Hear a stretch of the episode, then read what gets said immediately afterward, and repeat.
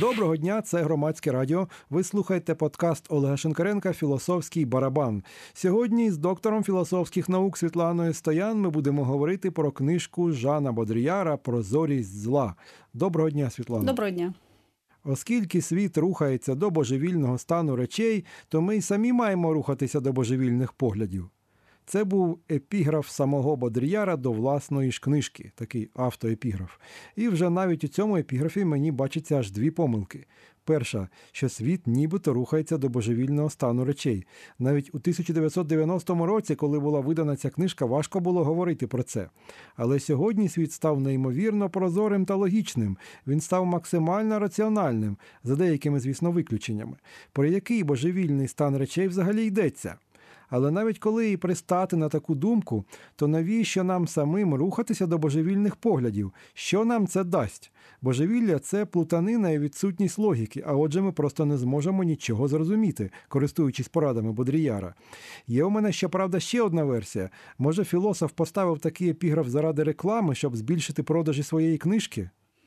Ну, мені здається, при всій критичності відношення до Бодріяра, тому що він е, його називають е, таким Е, могутнім критиком, е, критиком всього, і його критицизм він іноді перевершує всі е, можливі уявлення про, як ви кажете, божевілля цього світу. Але в принципі, в цій тезі в цьому епіграфі Бодріяра є певна провокація до такої радикальної межі переосмислення тих негативних явищ, які все ж таки відбуваються в культурі. І якщо ми візьмемо, наприклад, першу главу цієї цієї роботи Прозорість зла після оргії він означає, да, що він розуміє під е, цим божевіллям. Тобто, це якраз стан е, не е, логічної послідовної вивіреності, в якому нам лише здається, що ми знаходимося, а дійсно він окреслює той стан ХХ століття, да, другої половини ХХ століття, який він означає після оргії, да, після оргії як певного вивільнення всіх табуйованих раніше бажань, всіх заборон. тобто тобто зняття всього, що тільки можливо. Але все це звучить ніби як порожні слова. Що ж він має на увазі, коли каже, що зараз ми живемо в божевільному світі без логіки? Ну тобто, дійсно, деякі люди, там, наприклад, іділ, або, скажімо, російські політики, або ще там хтось, ну меншість людей все ж таки живе в такому світі, позбавленому логіки. Може, в Північній Кореї так живуть, може, навіть частково в Китаї, але більше все ж таки людей живуть у логічному світі. Ну, ви знаєте, тут е, я б не стільки акцентувала увагу на цьому епіграфі, тому що в роботі в самій він далі пояснює, що він має на увазі. Да, Тут він має на увазі ось цей стан дійсно після оргії, коли достатньо тривалий час людині було заборонено дуже багато. Якщо, наприклад, ми пригадаємо теж 19 століття, величезна кількість сексуальних заборон, е, аскетизоване суспільство, психоаналіз того ж Фрейда сприймався як певний виклик суспільства. І пам'ятаєте, що е, що було з приводу е, цих думок. Так само, наприклад, як е, ідеї Ніцше, вони реалізувались саме у 20 столітті. Тобто, ось ця вибухова сила, яка накопичувалась ще в 19 столітті, вона здетонувала саме у 20-му, коли відбулася сексуальна революція, коли дійсно відбулась повністю руйнація всіх традиційних цінностей. І з одного боку ми можемо говорити про певне розкріпачення людини, а з іншого боку, те, на що вказує Бодріяр, людина опинилась у стані невизначеності, тобто, нібито все дозволено, а з іншого боку, вона опиняється у певній розпачі, тому що, отримавши все, вона отримує певну порожнечу. Вона отримує да, ось такий спонтанний рух, рух в усіх напрямках. Тобто прогрес нібито відбувається, але відбувається невідомо в якому в якому напрямі. Тобто Бодріяр має на увазі під божевільним перехід від закритого до відкритого суспільства або демократизацію. Перша глава книжки називається Після оргії. В ній Бодріяр одразу стверджує, що ми зараз живемо у суспільстві після оргії. Під цим словом він розуміє повне звільнення всіх від всього. Він так і пише: сьогодні гра закінчена, все звільнено. Одразу треба зауважити, що ніяке повне звільнення всіх від цього просто неможливе. Може йтися тільки про тимчасове звільнення певних осіб від частини чогось. Наприклад, Жерар Депардьє частково і тимчасово звільнився від деяких податків, взяв взявши російське громадянство. Гіві з Моторолою частково і тимчасово звільнилися від необхідності виконувати деякі закони України і Росії. І так буквально з усім, за що ти не візьмися. Навіть якщо я без е, грошей проїдуся в цьому в метро, то я тільки частково звільнюся від цього, не повністю. Здається, Бодріяр тут знову грає словами. Ви знаєте, мені здається, Бодріяр е, навмисно навмисно згущає ось ці фарби для того, щоб е, показати показати максимальну небезпеку тих процесів, на які він звертає увагу. Тому що так само я е, завжди читаючи Бодріяра, розумію, що його ось таке нагнітання цієї ситуації, воно іноді перебільшено. Якщо ми, наприклад, порівняємо його футуристичні прогнози із більш такими лояльними і, ну я б сказала, позитивними прогнозами Тофлера, да, який дуже багато багато в чому був ну дійсно він прогнозував ті реальні події, які відбулись у майбутньому. Е, ми розуміємо, що Будріяр е, дещо занадто да, занадто посилює якісь негативні моменти. Але у той же бік, мені у той же час мені здається, що в чому в цьому є сенс, тому що зменшення ось цих негативних аспектів, які ми намагаємось е, е, замакіяжувати в сучасному світі, воно призводить до поглиблення е, тих проблем, які в нас все ж таки є у зв'язку із процесом процесами розмивання тих ціннісних основ, які відбуваються у 20 столітті, в 21-му в тому. І от Бодріяр робить із цього такий висновок. Оскільки ми всі тепер повністю вільні, то єдине, що нам лишається робити, це імітувати подальше звільнення з неволі. Очевидно, Бодріяр має на увазі сучасне ліберальне, як сказав, як казав свого часу Карл Попер, відкрите суспільство, яке ми можемо досить умовно назвати повністю вільним. Що ж він має на увазі, коли каже, що воно імітує подальше звільнення? Боротьбу за права людини? Наприклад, у західному суспільстві захищені права геїв, але воно робить вигляд, що вони не захищені, і продовжує за них боротися. Так? В цьому також є свій сенс, тому що якщо ми звільнились від цього, звільнились е, від е, певних цінностних е, цінностних бачень, чому він говорить, що, наприклад, на сьогоднішній день, чому він говорить, наприклад, про трансестетику, чому він говорить про транссексуальність, тому що ми виходимо за межі певних оціночних категорій. Якщо раніше, наприклад, ми могли, наприклад, в лоні мистецтва оцінити це є це є прекрасним, це є потворним, це є естетичним, естетичним, це є антиестетичним, це є мистецтво, це є не мистецтво. На сьогоднішній день, день, наприклад, якщо ми для е, такої візуалізації візьмемо сферу мистецтва, сферу мистецтва може виступати все, що завгодно.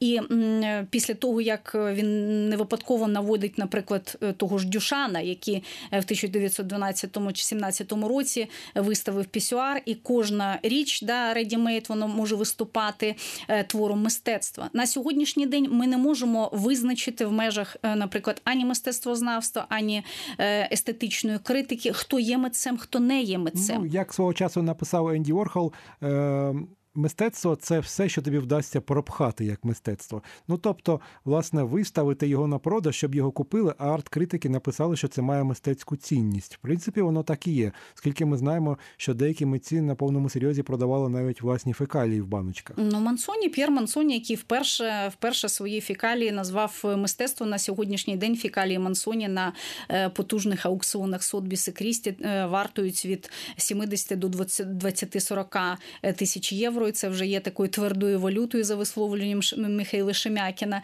який достатньо критично ставиться до цих тенденцій. І про це саме і пише е, Бодріяр, тому що він каже, що е, на сьогоднішній день, коли неможливо якесь оціночне суд, судження, да, в нас ось ця система цінностей, що є добро, що є зло, що є світло, що є темряв, умовно кажучи, так дихотомічно все розділяє, воно взагалі знімається і відбувається розчинення всього у всьому.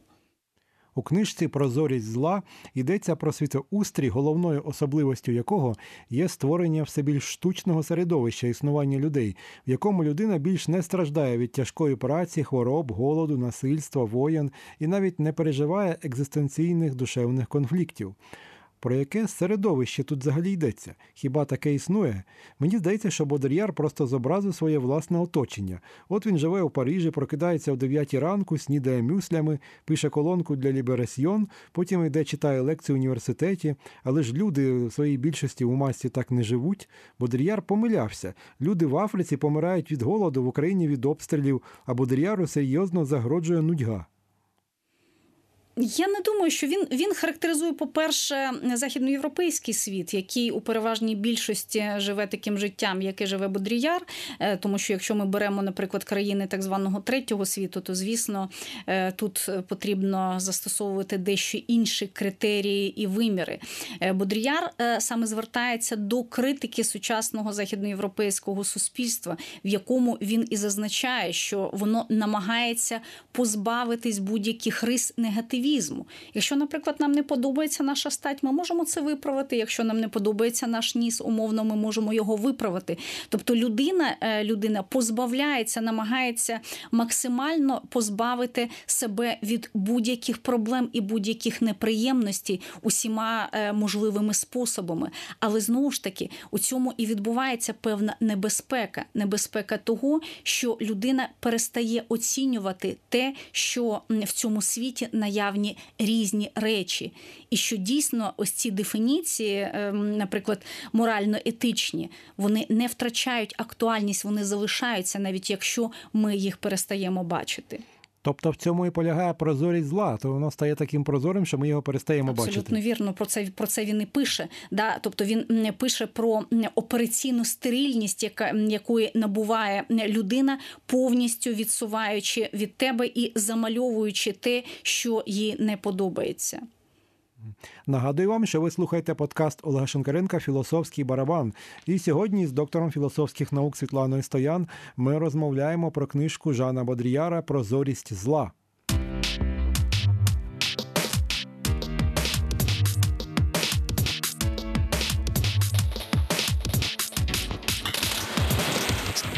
Доброго дня, це друга частина подкасту Олега Шенкаренка Філософський барабан. І сьогодні з доктором філософських наук Світланою Стоян ми розмовляємо про книжку Жана Бодріяра Прозорість зла. Суспільство досягло такого стану, коли ніщо, навіть Бог більше не зникає, досягши свого кінця або смерті.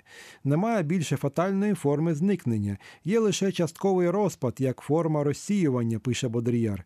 І тут знову якась дивна помилка. І що ж раніше зникало повністю? От візьмемо Володимира Ілліча Леніна. Він досяг своєї смерті у 1924 році. І що ж він зник? Якщо Ленін не зник фізично, то чи можна сказати, що він зник ментально або символічно? А чому ж тоді всі кажуть, Ленін з нами, Ленін завжди живий? А ще кажуть, Бандера прийде порядок наведе. А давні єгипетські фараони, ми досі знаходимо їхні мумії, і це я ще не згадував про скелети динозаврів. Виходить, що суспільство не досягло такого стану, як пише Бодріяр, а завжди перебувало у такому стані. Що він тут має на увазі? Він говорить про розсіювання. Якщо раніше ці значення, наприклад, е, образ е, того ж Леніна або, наприклад, фараонів, воно мало сакральне значення, і тут була певна ціннісна складова цих образів. Тобто, в принципі, е, якщо ми візьмемо тріаду, тріаду Маркс, Ленін, Сталін, це також була така символічна ціннісна орієнтація, символічні образи, які ми намагались замінити теж три єдинство християнське. Тобто, по суті, е, марксистська ідеологія, ну ідеологія комуністична, е, вона була відтворенням е, певного міфу про золотий вік. І одну ем, таку релігійно-міфологічну систему потрібно було замінити іншою, що було і зроблено.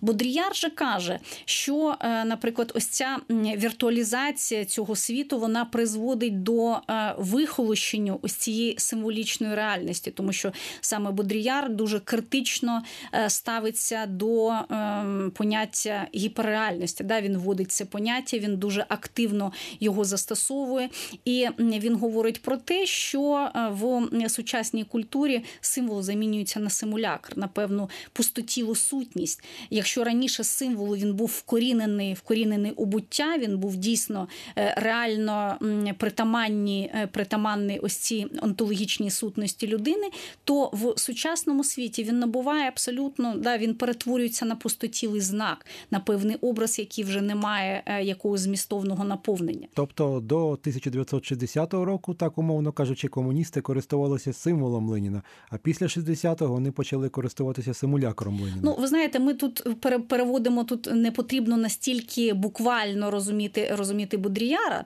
е, тому що, звісно, ну, по-перше, такого Рубікону немає. Да, цей процес е, ось такої трivіалізації, баналізації культури він відбувався тривалий час. По суті, ці процеси були запущені на початку ХХ століття, і вони не відбуваються миттєво. Мені цікаво, власне, саме технологічно, технічно, як це відбувається, як символ перетворюється на симулякр.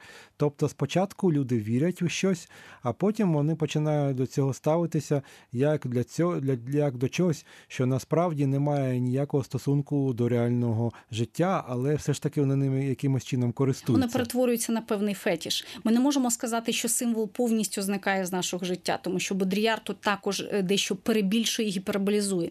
І з цим я також з ним повністю не можу погодитись. Наприклад, він повністю тавруює е, сферу медійну, да, сферу, наприклад, е, віртуальної реальності, м, медіамистецтва. Але все ж таки, ось навіть ці медійні форми вони можуть в собі містити як символічний контекст, так і симулятивний. Все залежить від наповнення, від того, якими сенсами наділяє ці е, образи людина. Я би все ж таки повернувся в мавзолей до певного часу, до певного року, можливо, або років, е, у певний період часу, скажімо так, Ленін символізував для людей, які в нього вірили, певні речі. Наприклад, він символізував комунізм.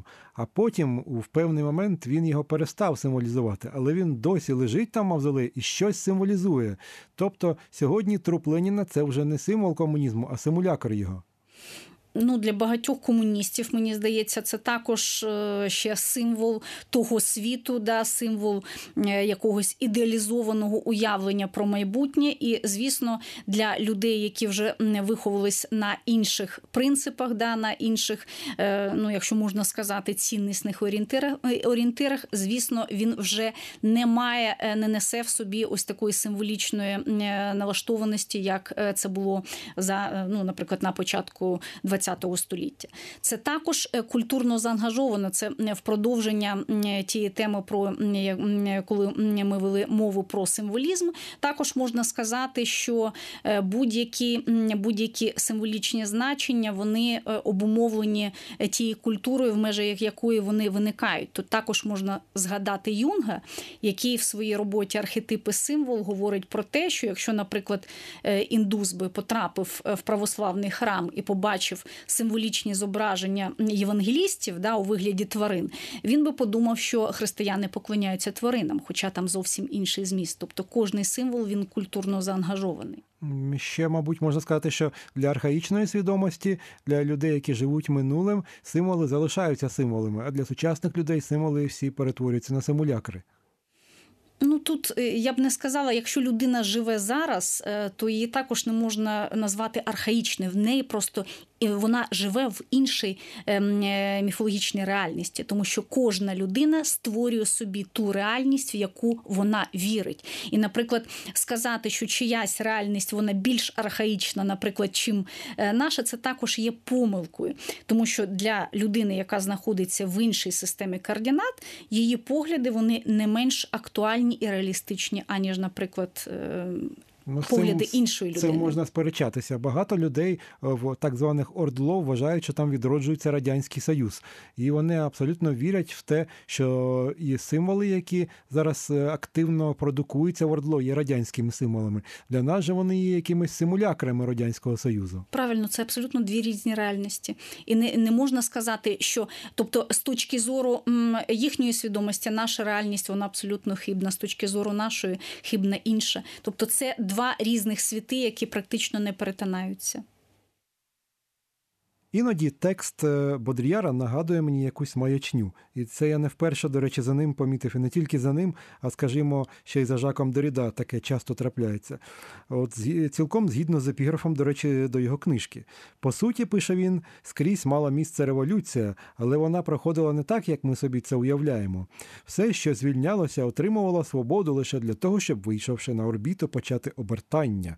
Злегка ухилившись, можна сказати, що невідворотною кінцевою метою кожного звільнення є підтримка та живлення мереж. Все, що звільняється, неминуче піддається нескінченним заміщенням і тим самим зростаючій невизначеності і мінливості. Це просто нагадує якийсь довільний набір слів. Може, це не осмислений текст, а просто філософська прикраса, елемент декоративного оздоблення, такі собі філософські дармовиси. А ось знаєте, якщо ми візьмемо текст Біблії, да, то чи можемо ми його прочитати повністю буквально? Звісно, якщо ми будемо читати його буквально і намагатись зрозуміти е, лише за допомогою певних логічних конструкцій, в нас ми отримуємо певну абракадабру. Так, І- але ж все-таки текст Бодріяра це не Біблія. Бодріяр не закликає вірити в цю книжку. Він хоче, щоб ми розібралися в ній. Але він е, використовує певний метафоричний прийом. Він не використовує принцип е, такого суворого логічного викладу, за що його дуже активно критикують. Да, не тільки е, ви критикуєте, тому що дійсно Бодріяра за таку е, небуквальність і іноді заплутаність і суперечність критикують дуже багато представників філософського світу. Але стрижнева, стрижнева думка тієї цитати, яку ви навели, це те, що людина е, нібито отримує, яка отримує звільнення, вона дійсно опиняється в ситуації невизначеності. Тобто, е, згадавши також таке метафоричне висловлення Льва Шестова, да, м, е, російською про це апофеоз безпочвеності. Тобто, коли людина втрачає ось цю вісь координат ціннісну, вона опиняється у світі невизначеності. Тобто був цар батюшка, можна було і на нього е, молитися або впасти на коліна, а тут він кудись зник. І що ж робити? Ви знаєте, це, це також да, для якоїсь е, ментальної сфери, е, наприклад, для е, російської ментальності, дійсно це трагедія. Наприклад, якщо ми візьмемо іншу, іншу вісь координат, наприклад, східну культуру, в якій зберігається, наприклад, ціннісна орієнтація, більш така патріархальна конфуціанська, це зовсім інший вимір. Якщо людина втрачає, наприклад, якісь е, е, координати, які існували у попередні часи. Це не завжди призводить до того, що людина сама здатна вибудувати ось цей хребет, самостійно побудувати цю ціннісну основу. І вона дійсно опиняється в розпачі. При тому банально, чи чоловік я, чи жінка, да, чи, е, наприклад, я відношусь, ну він не випадково е, порівнює да, розчинення, приводить такі приклади розчинення сексуальності, політики, е, переход одного в іншого, коли Чечеліна, наприклад, опиняється е, у парламенті, коли дійсно стираються межі, межі і кордони всього. Ну, у мене є одна знайома, яка не може визначитися, чоловік вона чи жінка. Але це таке виключення, і я думаю, що таких людей дуже мало. Ви знаєте, це тотальна тенденція на сьогоднішній день, тому що коли ми отримуємо ось цю е, з одного боку, е, людина вільно е, вільна, навіть виходячи із релігійних концепцій. Якщо ми візьмемо християнство, то людина отримує свободу і вона сама обирає свій шлях між добром і злом. Але все ж таки, ось ця вісь координат вона була більш-менш чіткою і визначеною до ну майже там середини ХХ століття. На сьогоднішній день, на сьогоднішній день надзвичайно важко побудувати е, ось цю вісь з одного боку у вільному світському, світському суспільстві. Тому що людина, отримуючи ось цю повну свободу, вона не завжди знає, що із нею робити. І от, бачачи, помічаючи деградацію цієї вісі координат, Бодріяр робить такий висновок: ідея прогресу зникла, але прогрес триває. Ідея багатства зникла, але виробництво, яке накопичує капітал, триває. Таке враження, що філософ спеціально провокує читача, щоб він щось зробив. Але що? Що можна зробити, коли тобі кажуть, що ідея прогресу зникла? Я би просто закрив таку книжку, бо це твердження повна маячня. Жан Бадріяр відомий провокатор. Перед війною у Перській затоці він написав статтю Війни в затоці не буде. А після того, як вона сталася, він написав наступну статтю Війни в затоці не було. Здається, писати відверту маячню це його фірменний стиль. Таким чином він, очевидно, хоче налаштувати нас на критичний лад до оточуючої дійсності, щоб ми не довіряли сліпо всьому, що ми бачимо. Але на цьому шляху головне не захопитися, бо так можна і вскочити у халепу. А на цьому наш подкаст закінчено. Дуже дякую вам, Світлано, що ви прийшли, підтримали такий цікавий діалог. До побачення. Дякую. І ми з вами зустрінемося наступного тижня.